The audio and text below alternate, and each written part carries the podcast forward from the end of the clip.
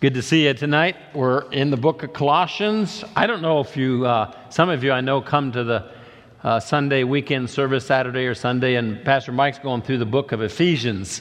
And uh, he's uh, started and he's kind of made a big deal out of this one section there. It's the longest verse or longest sentence in the New Testament.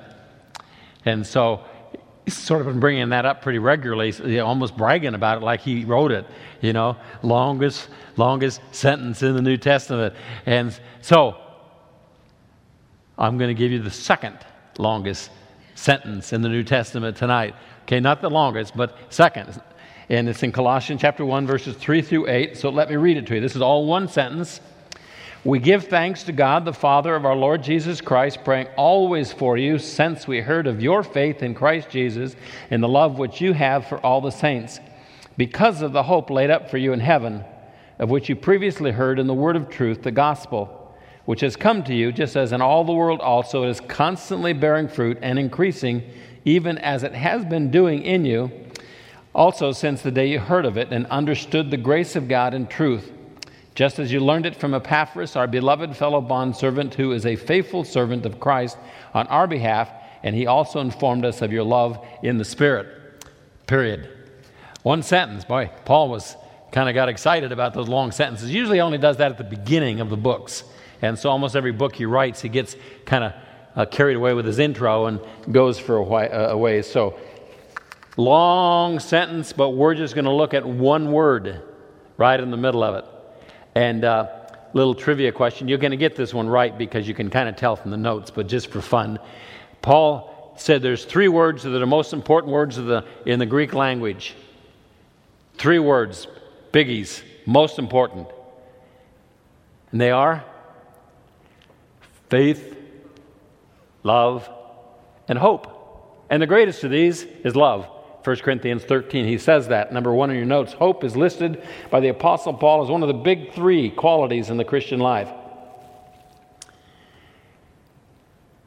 One of the big three, as he mentions it in uh, 1 Corinthians 13. Now, these three, and he states that as like this is the, uh, the biggest, these are the most important words that there are. 1 Corinthians 13 13. But now faith, hope, love.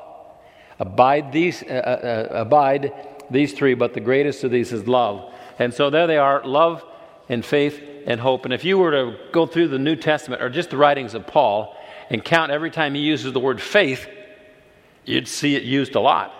He liked the word. How about the word love? You like that word too. How about the word hope?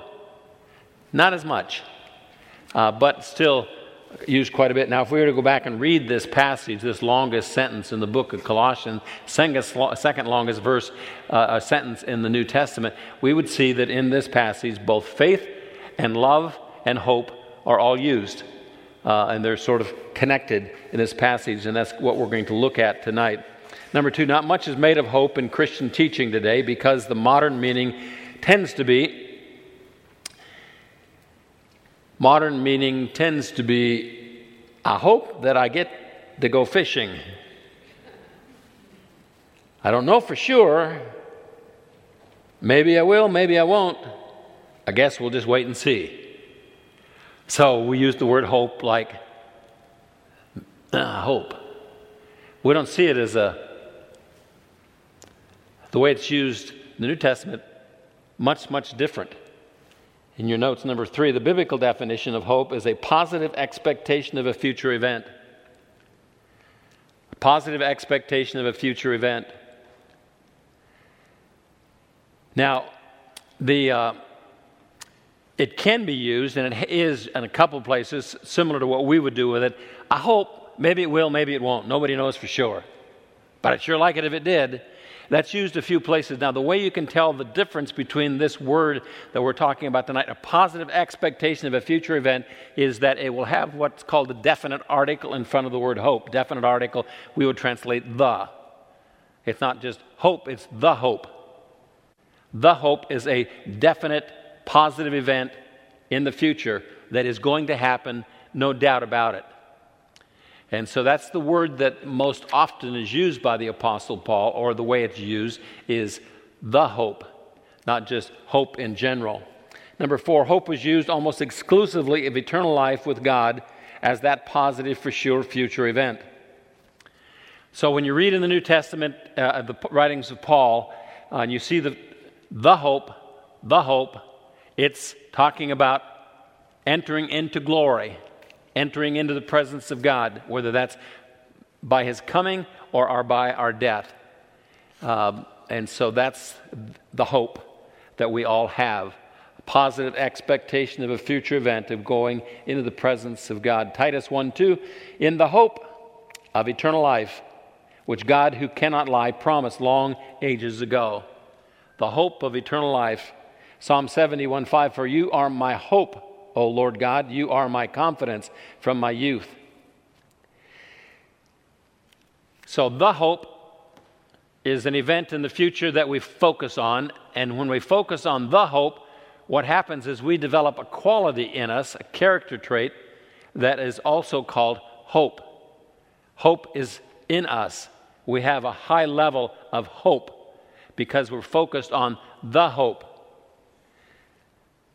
The word faith is also used in the New Testament with the on the front definite article. When the phrase the faith is used, it's talking about the Bible, the Word of God. It's the basis for our faith. The faith. So when you read the Word of God, Romans 10 17 says, faith inside me, inside you, faith comes from hearing, and hearing by the Word of Christ.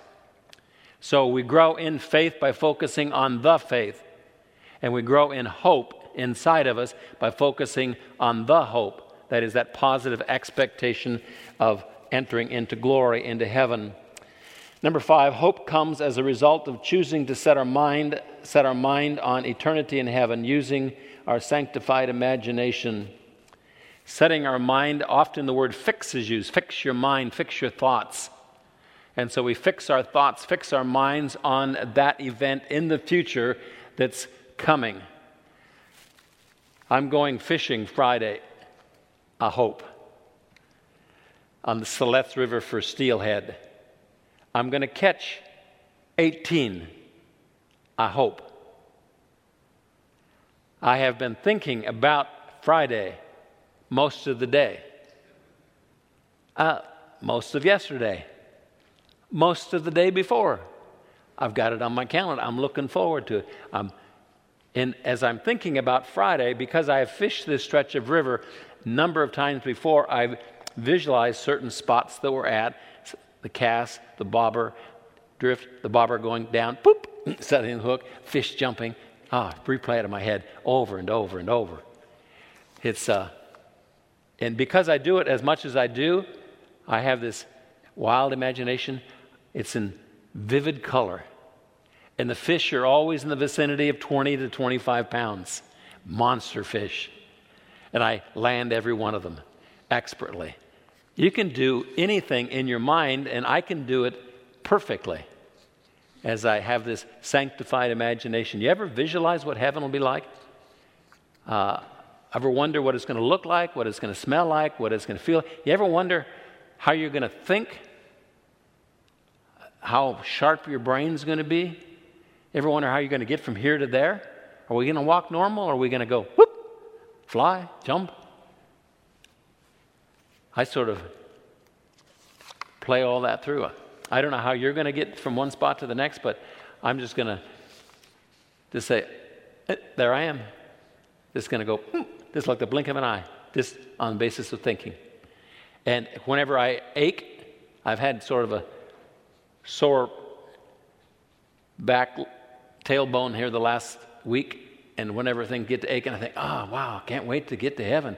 I get my glorified body. It will never hurt again. Never, ever. And I will be strong and skinny and buff, and I'm going to sing better than Randy. And, uh, and I'm going to have more hair than James. And uh, my imagination, I can make it any way I want. So I fix my mind on it Colossians 3 1 through 4. Therefore, if you have been raised up with Christ, that means if you're a Christian headed for heaven, keep seeking, keep seeking the things above. What does that mean, seeking the things above? That means wanting, desiring, imagining. Keep seeking the things above where Christ is seated at the right hand of God. Set your mind, set your mind, that is, choose to think. Set your mind on the things above, not on the things that are on the earth. Not on the things that are on the earth. So, today, you thought all day long, what percentage of your thinking was on the things of heaven or the things of the earth? I would guess that very little was about heaven. Most of it was about this earth. But Paul says, set your mind on the things above, not on the things that are on earth. So that's a choice that you make. We choose to set our mind or to think about certain things. You have died, your life is hidden with Christ in God. When Christ, who is our life, is revealed, then you also will be revealed with him in glory. Number six, many have set their hope for their future security on money. Their future is based on income in the future. And if they think that maybe the stock market will go bad or something will go bad, their future is insecure, then they get anxious and worry because their future is based on money. Their hope is on uh, possessions. 1 Timothy 6:17 instruct those. This is Paul writing to a pastor. And he says, "Now pastor, this is what you need to preach on. Instruct those who are rich in this present world not to be conceited or to fix their hope, fix their hope on the uncertainty of riches, but on God who richly supplies us with all things to enjoy. So Paul instructed me to instruct you not to fix your hope on the uncertainty of riches. You got it? Okay, I did my part. Number seven, basically, the more we think about eternal des- our eternal destiny, the more hope we will have.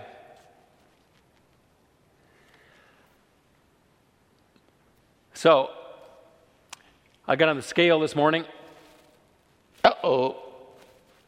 I haven't exercised since Sunday when I had my fall, and it's, uh, I burn a lot of calories when I exercise, and I haven't reduced my eating in accordance with the amount of exercise I've not been getting. So, uh, I gained a couple of pounds. So, how much hope do you have as a character trait, as a quality? How much hope do you now have? Now, that's an easy question to answer. All you ask do is ask yourself, how much do I fear death? Um, you know, this COVID thing that's been going around for a year controlling our culture. One of the major aspects of what's happening in our culture is this sort of fear of death, fear of getting sick. Uh, it's consumed many people. It's that fear that the media is used to control and to hype and to create all kinds of things. Now, if there was zero fear of death in the audience to which was being addressed, all the stuff that's been done would be zero, effective, wouldn't produce anything. So if you grow in hope, your inner trait, quality, characteristic of hope gets stronger and stronger and stronger. What happens is you want to be in heaven rather than here. Paul says at least three different places in the New Testament I would rather be in heaven than here. I would rather be in heaven and here. But it's a good thing for me to be here because I can preach to you. That was the only reason why Paul wanted to stick around. I would rather be in the presence of the Lord than be at home in the body. He said that repeatedly. Uh, that was a genuine feeling, quality, trait that he had. So, very, very few a few people that live in our culture are even close to that. We worry, we fret about uh, when we get uh, something that could be cancer. Oh, oh, I wonder if it's cancer. Not very many people say, Hallelujah, maybe I got cancer. Cool. Yeah, can't wait. So we live responsibly here, but we're always looking at the finish line. We're always looking at the day we get to enter into glory, get our new body, get away from all this stuff that's going on now. Who would want to stay here in their right mind anyway? If you had the choice, but very few people have enough hope to think about heaven as an advantage over life. We fear death, we don't anticipate it, uh, we dread it, we don't look forward to it. And, uh, but if we would choose to set our mind, to fix our mind on heaven, imagine what it's like repeatedly, over and over, as a regular part of our daily thinking, uh, then hope would grow in us, and then our fear of death would disappear. Our anxiety over the future would go away.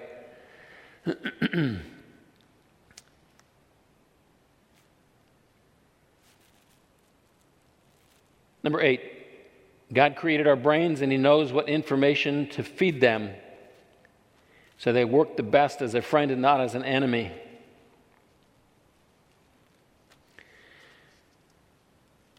A brain that is trained to think about heaven will be healthy. Your mind, you train it. You choose to fix your thinking on certain things. Now, if you just let it go, do whatever it wants, you never really choose to think about anything, it's going to think about uh, the things of the world, the things your eyes see, the things your ears hear. Uh, your flesh is going to, it won't think very much that's spiritual. If you're going to think about God, you have to choose to. Your brain isn't going to naturally go there. If you're going to think about heaven, you have to choose to. Your brain isn't going to go there on its own. And so, as you train your own brain to think spiritual thoughts, as you set your thinking on the things above rather than on the things of this earth, then you develop a healthy brain, a healthy mind. Uh, we are the result of what we think about predominantly, and so we choose to do that. Number nine, hope is like a supernatural safety harness and line. We are always safe and secure no matter what happens. My brother and his wife run Jonah Ministries up in Trout Lake, Washington. It's a Christian camp. It, they bought the school that I graduated from when they condemned it and built a new one. They bought the old school and the grounds, they turned it into a camp.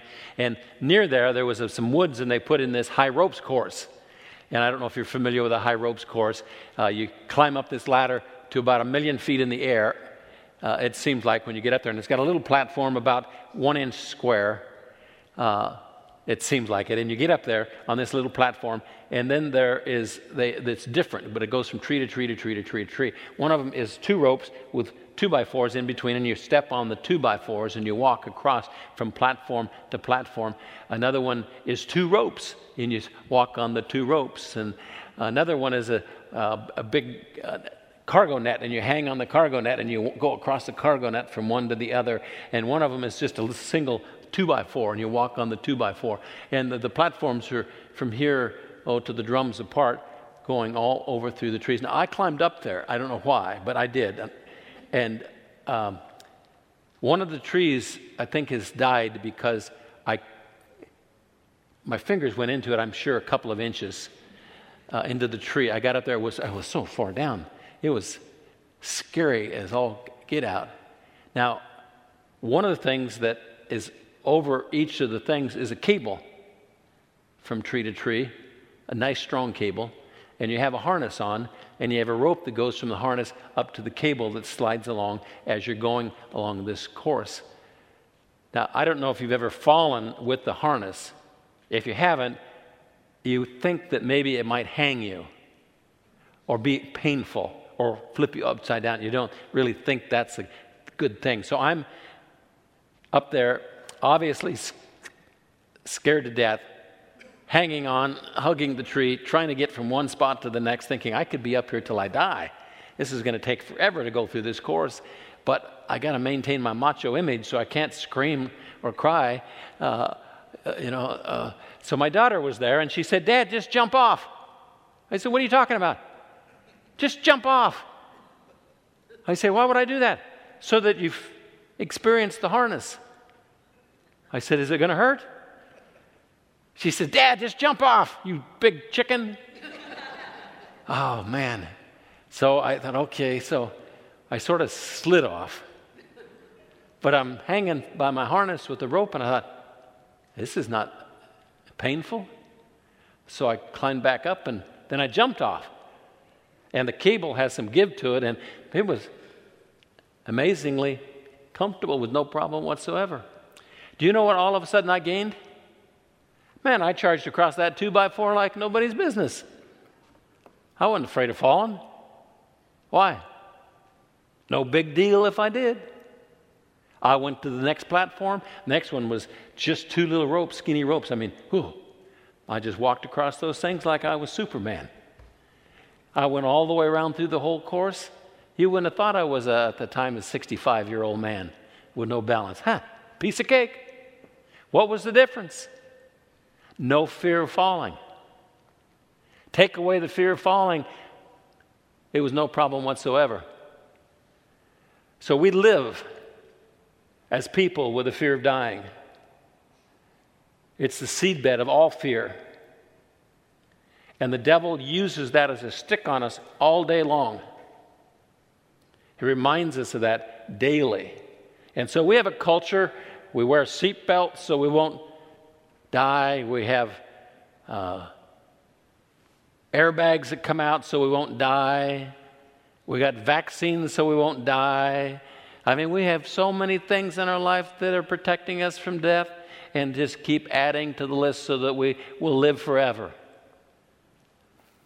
We're controlled by our fear of death. And if you take that away and there's zero, then it's amazing how confident we live our life. Uh, and that's what hope is. When you have hope in you as a character trait and it's clear up to your eyeballs, then you live life with courage, with victory, because there's zero fear of death. What's the, worst, the worst thing that can happen in any situation in life? Lose your job. What's the worst thing that can happen? You starve to death and die. Uh, if you have a car wreck, what's the worst thing that can happen? You die. All of those are promotions. You get to go to heaven. You get a brand new body. Jeremiah 29 11. I know the plans that I have for you, declares the Lord plans for welfare, not for calamity, to give you a future and a hope. I know your pl- the plans I have for you. You're going to be with me. You're going to be with me with a glorified body in a place that is uh, incomprehensibly full of joy. Hebrews 6:18 so that by two unchangeable things in which it is impossible for God to lie we who have taken refuge would, be, would have strong encouragement to take hold of the hope, the hope, the hope set before us. Take hold of the hope that is set before us. This hope we have is an anchor of the soul. A hope both sure and steadfast, one which enters within the veil, that is, into the temple of God where God lives, where Jesus has entered as a forerunner for us. The anchor of our soul is in heaven itself when we take hold of that hope. Number 10, hope is what gives those who are facing persecution and trial strength and endurance. One of the greatest experiences of my life was when I went to a seminar in Salem, and the speaker's name was Joseph Tson. Some of you have heard me talk about this before. He was a pastor in Romania under the Soviet rule in a large Baptist church in the capital of the city. And they would arrest him and beat him and torture him uh, and when I was listening to him speak, he would describe what they would do to the, torch, the torture. They would burn him, uh, they would pull his fingernails out, they would beat him, they would whip him, they did all kinds of things. And, and then they would say, Now you quit preaching Jesus. And he'd go out the door, and right on the front steps of the police station, he'd preach Jesus. And they'd arrest him and do it again. And they'd turn him loose, and he'd go out, and he just kept preaching Jesus. Finally, they said, All right, we've had enough of this stuff. We're going to kill you. And he got all excited. He said, Oh, thank you, thank you. You're going to give me my greatest victory. Hallelujah. Well, these guys just couldn't handle that. So they went back into this room and they had a meeting. They came out and said, Okay, we're not going to give you your greatest victory. We're just going to kick you out of the country. That's why he was here in the U.S. and I got to hear him speak. And I'm listening to him talk and I think, Wow, this guy's amazing. And I, I kept, at first, you know how you are, just like some of you are. I sat in the back but when I got to hear him speak, I thought, I got to get close to this guy. I think if I get close enough, I'll catch some of what he's got. It was, he was just an incredibly amazing, godly, spiritual individual. Um, and so I got right up in the front row and listened to him speak.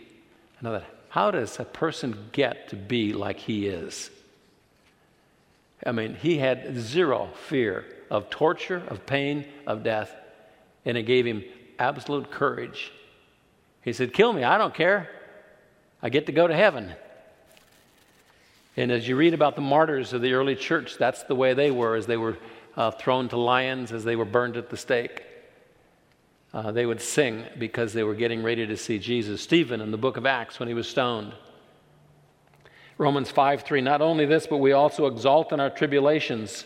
We exalt in our tribulations, knowing, this is why we exalt in our tribulation, knowing that tribulation brings about perseverance, perseverance, proven character, proven character, hope hope. And hope does not disappoint because the love of God has been poured out within our hearts through the Holy Spirit who was given to us. Romans 8:22 For we know that the whole creation groans and suffers the pains of childbirth together until now. Not only this, but also we ourselves, having the first fruits of the Spirit, even we ourselves groan. I groan regularly and tell Patty I'm just obeying Scripture. We groan within ourselves, waiting eagerly for our adoption as sons, the redemption of our body, the redemption of our body. That means we get a new glorified body. For in hope we have been saved. But hope that is seen is not hope.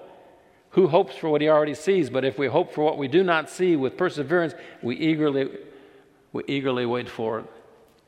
Number 11, those that have strong hope are those who love other believers best.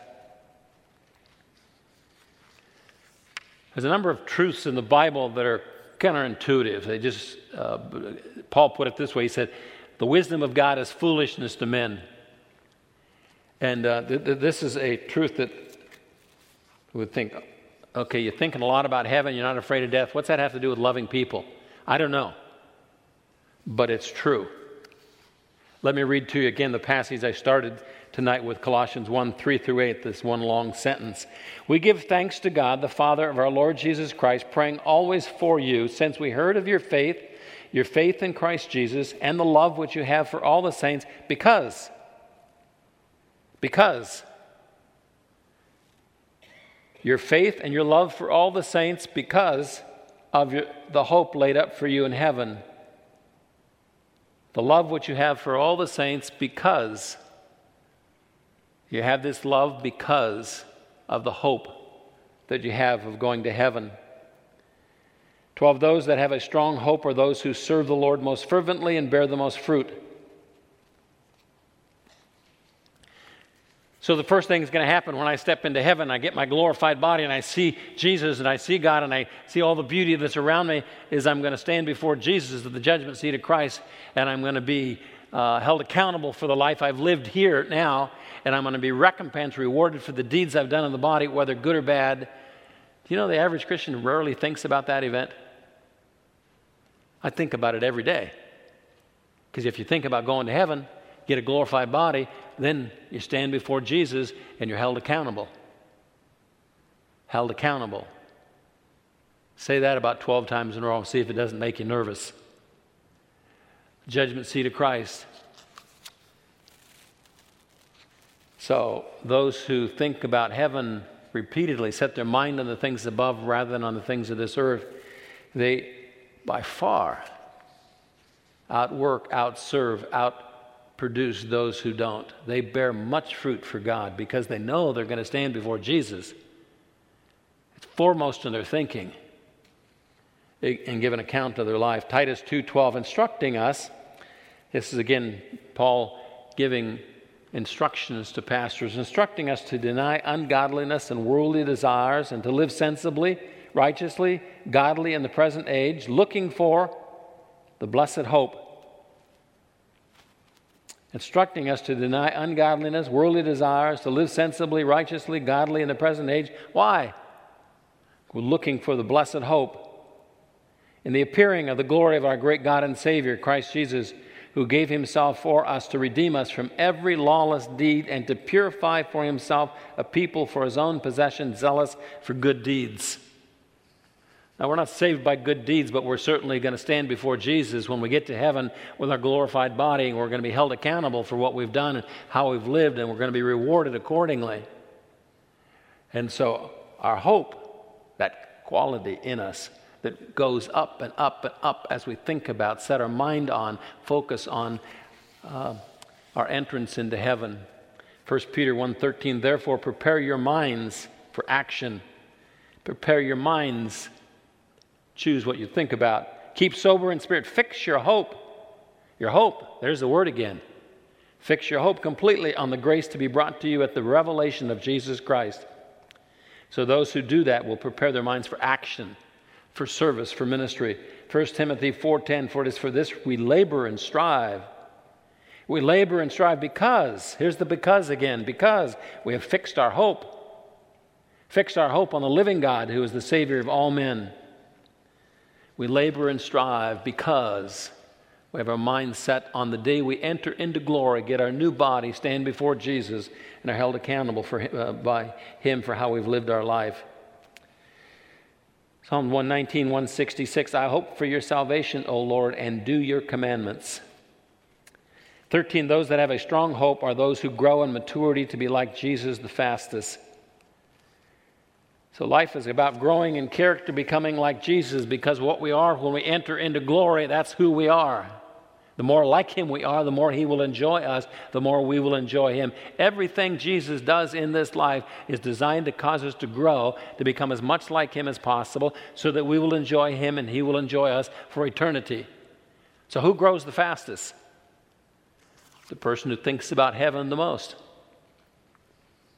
Let me ask that question and answer it one more time. Who grows the fastest? That is, becomes like Jesus in character as far as the speed at which we grow, the person who thinks about heaven the most. Because you're motivated, because you recognize that day is coming. And you want to be like Jesus when you step into glory. 1 John 3 2. Beloved, now we are children of God. We're children of God because of faith, faith in Him. And it has not appeared as yet what we will be. We know that when He appears, Jesus, when He shows up, we will be like Him that's talking about our physical bodies. When we see Him with our physical eyes, we'll see Him physically. We will be like Him because we're going to get a glorified body just like His. Because we will see Him just as He is. And everyone who has this hope, has this hope fixed on Him, purifies himself. Everyone who has this hope fixed on Him purifies himself. That is, we press on to maturity to become like Jesus in character. 14, those that have a strong hope are those who face their own impending death with joy and courage, and the death of their loved ones with strength.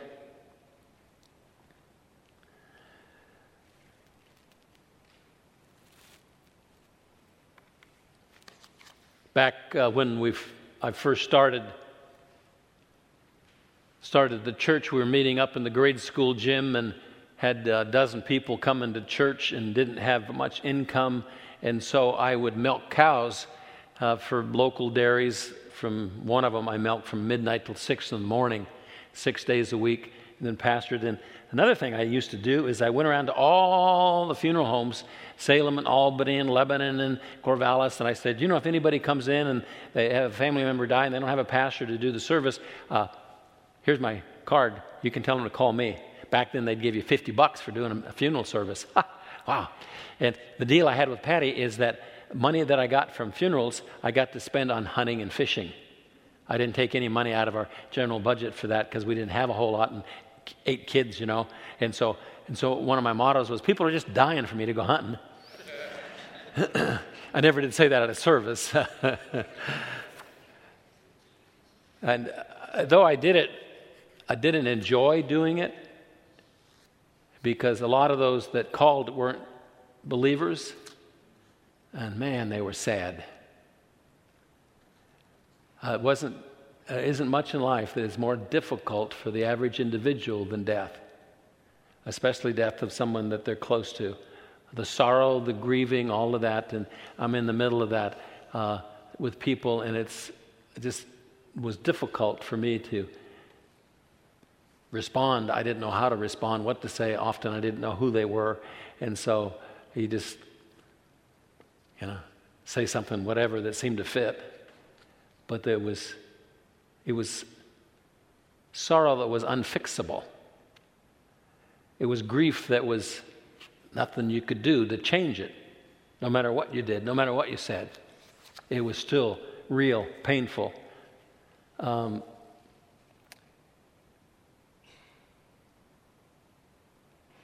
strong hope. They faced their own impending death with joy and courage. The death of their loved ones with strength. Romans 15, 13. Now may the God of hope fill you, the God of hope, fill you with all joy and peace in believing, so that you will abound in hope, abound in hope by the power of the Holy Spirit. 1 Thessalonians 4:13. We do not want you to be uninformed, brethren, about those who are asleep, that is those who have died, so that you will not grieve as do the rest who have no hope.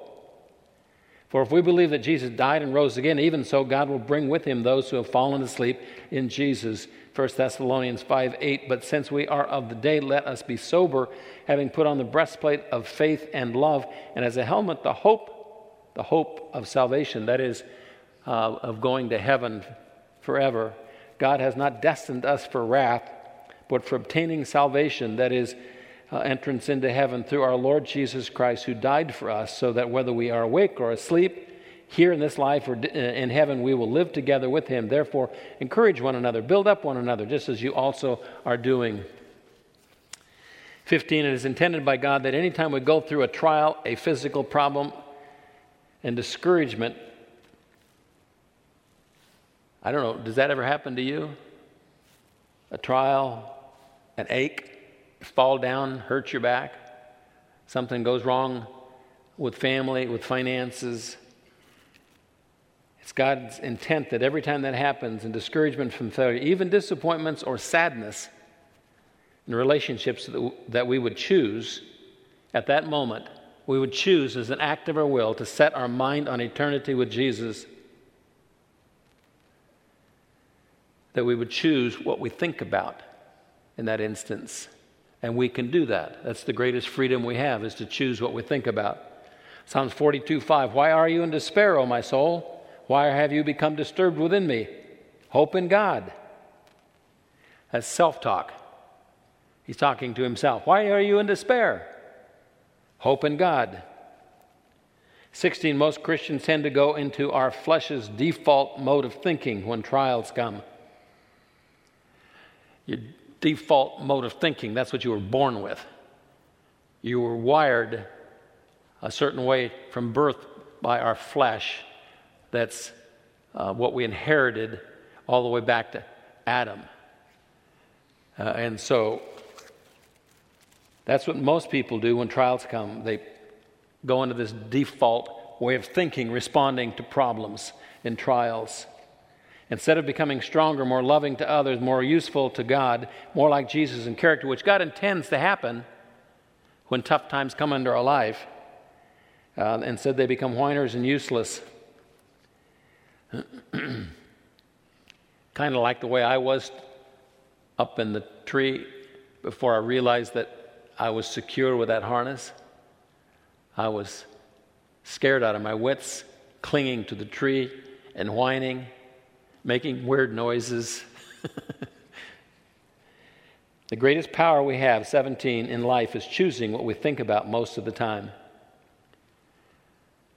The greatest power we have in life is choosing what we think about most of the time. If we would do that, but you have to do it, you have to choose. Otherwise, your brain goes into default setting. Proverbs 23 7 For as a man thinks within himself, so he is. Philippians 4 8 Finally, brethren, whatever is true, whatever is honorable, whatever is right, whatever is pure, whatever is lovely, whatever is of good repute, if there's any excellence, if anything worthy of praise, dwell on or think on these things. That's a choice. Romans 8 6 The mindset on the flesh is death, the mindset on the spirit is life and peace. The mindset on the flesh is hostile toward God. It does not subject itself to the law of God, it is not even able to do so. 2 Corinthians 10:5 we're taking every thought captive to the obedience of Christ.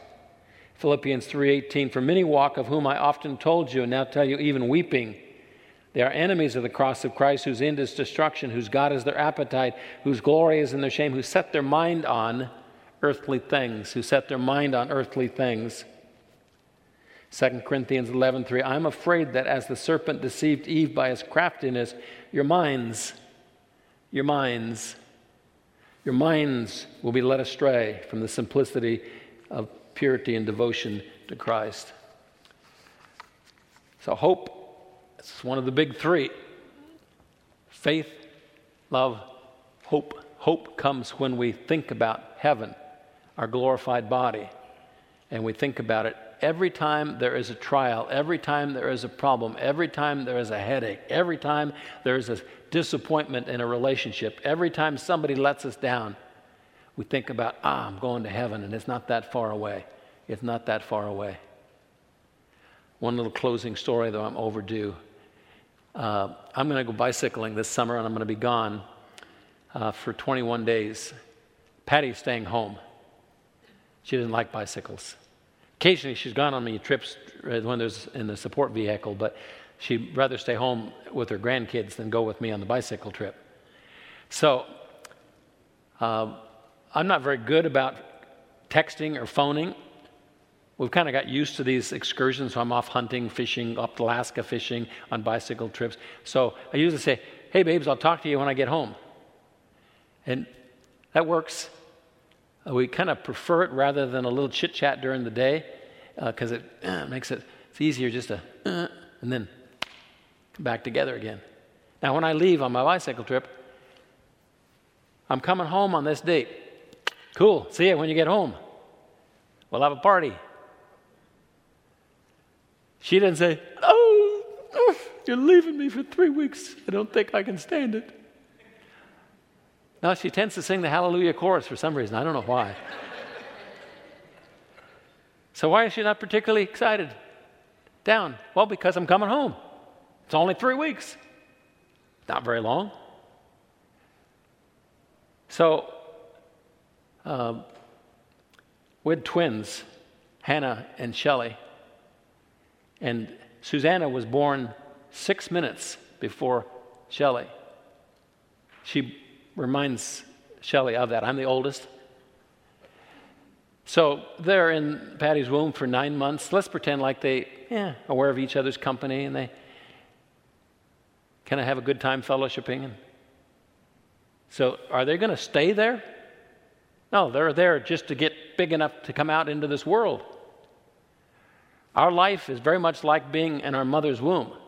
It's designed to make us like Jesus in character, then we enter into what we were created for. That time compared to this time is incomprehensible. It's nine months in the womb, 70 years living. So, Shelley's left behind. Oh no, it's only six minutes. Then she's born, and they're together. We have this inability to think spiritually, biblically, godly about time and about separation. My mom's in heaven, my dad's in heaven, and it isn't going to be very long before I see them both. And so death becomes an issue because they're gone. Well, it's only for three weeks. Then you're going to see them. And the cool thing is, you're going to have a perfect body. They're going to have a perfect body. No more grumpiness. cool. It's going to be awesome. It's important that we train our mind how to think biblically, not like the world does, not like our flesh directs us. We ought to be people full of joy, anticipating that great day. Instead, we dread it because we let the world force us into their way of thinking. We let our flesh control our mind. So, hope is a big word. It's like faith and love. It's a big word, but not many believers have hope. They know what the hope is, but they don't have hope. It's how we think. We choose that. Let's pray. Father, thank you, thank you, thank you, thank you that we do have hope you died for us, Lord Jesus, and have given us the gift of eternal life with you, and we're going to enter into glory. We're going to get a new body, and we're going to live there with you forever and ever, and uh, it'll never, ever come to an end. as we live in this life just a little short time, like a blink of an eye, a vapor that's here for a minute and gone. Lord, help us to make the most of our time because the days are evil. Help us to present to you a heart of wisdom um, and to live our life as if it's short. Uh, help us to press on to maturity, to serve uh, with energy, and to, Lord, to love people, all because we have great hope. We love you. In Jesus' name we pray. Amen.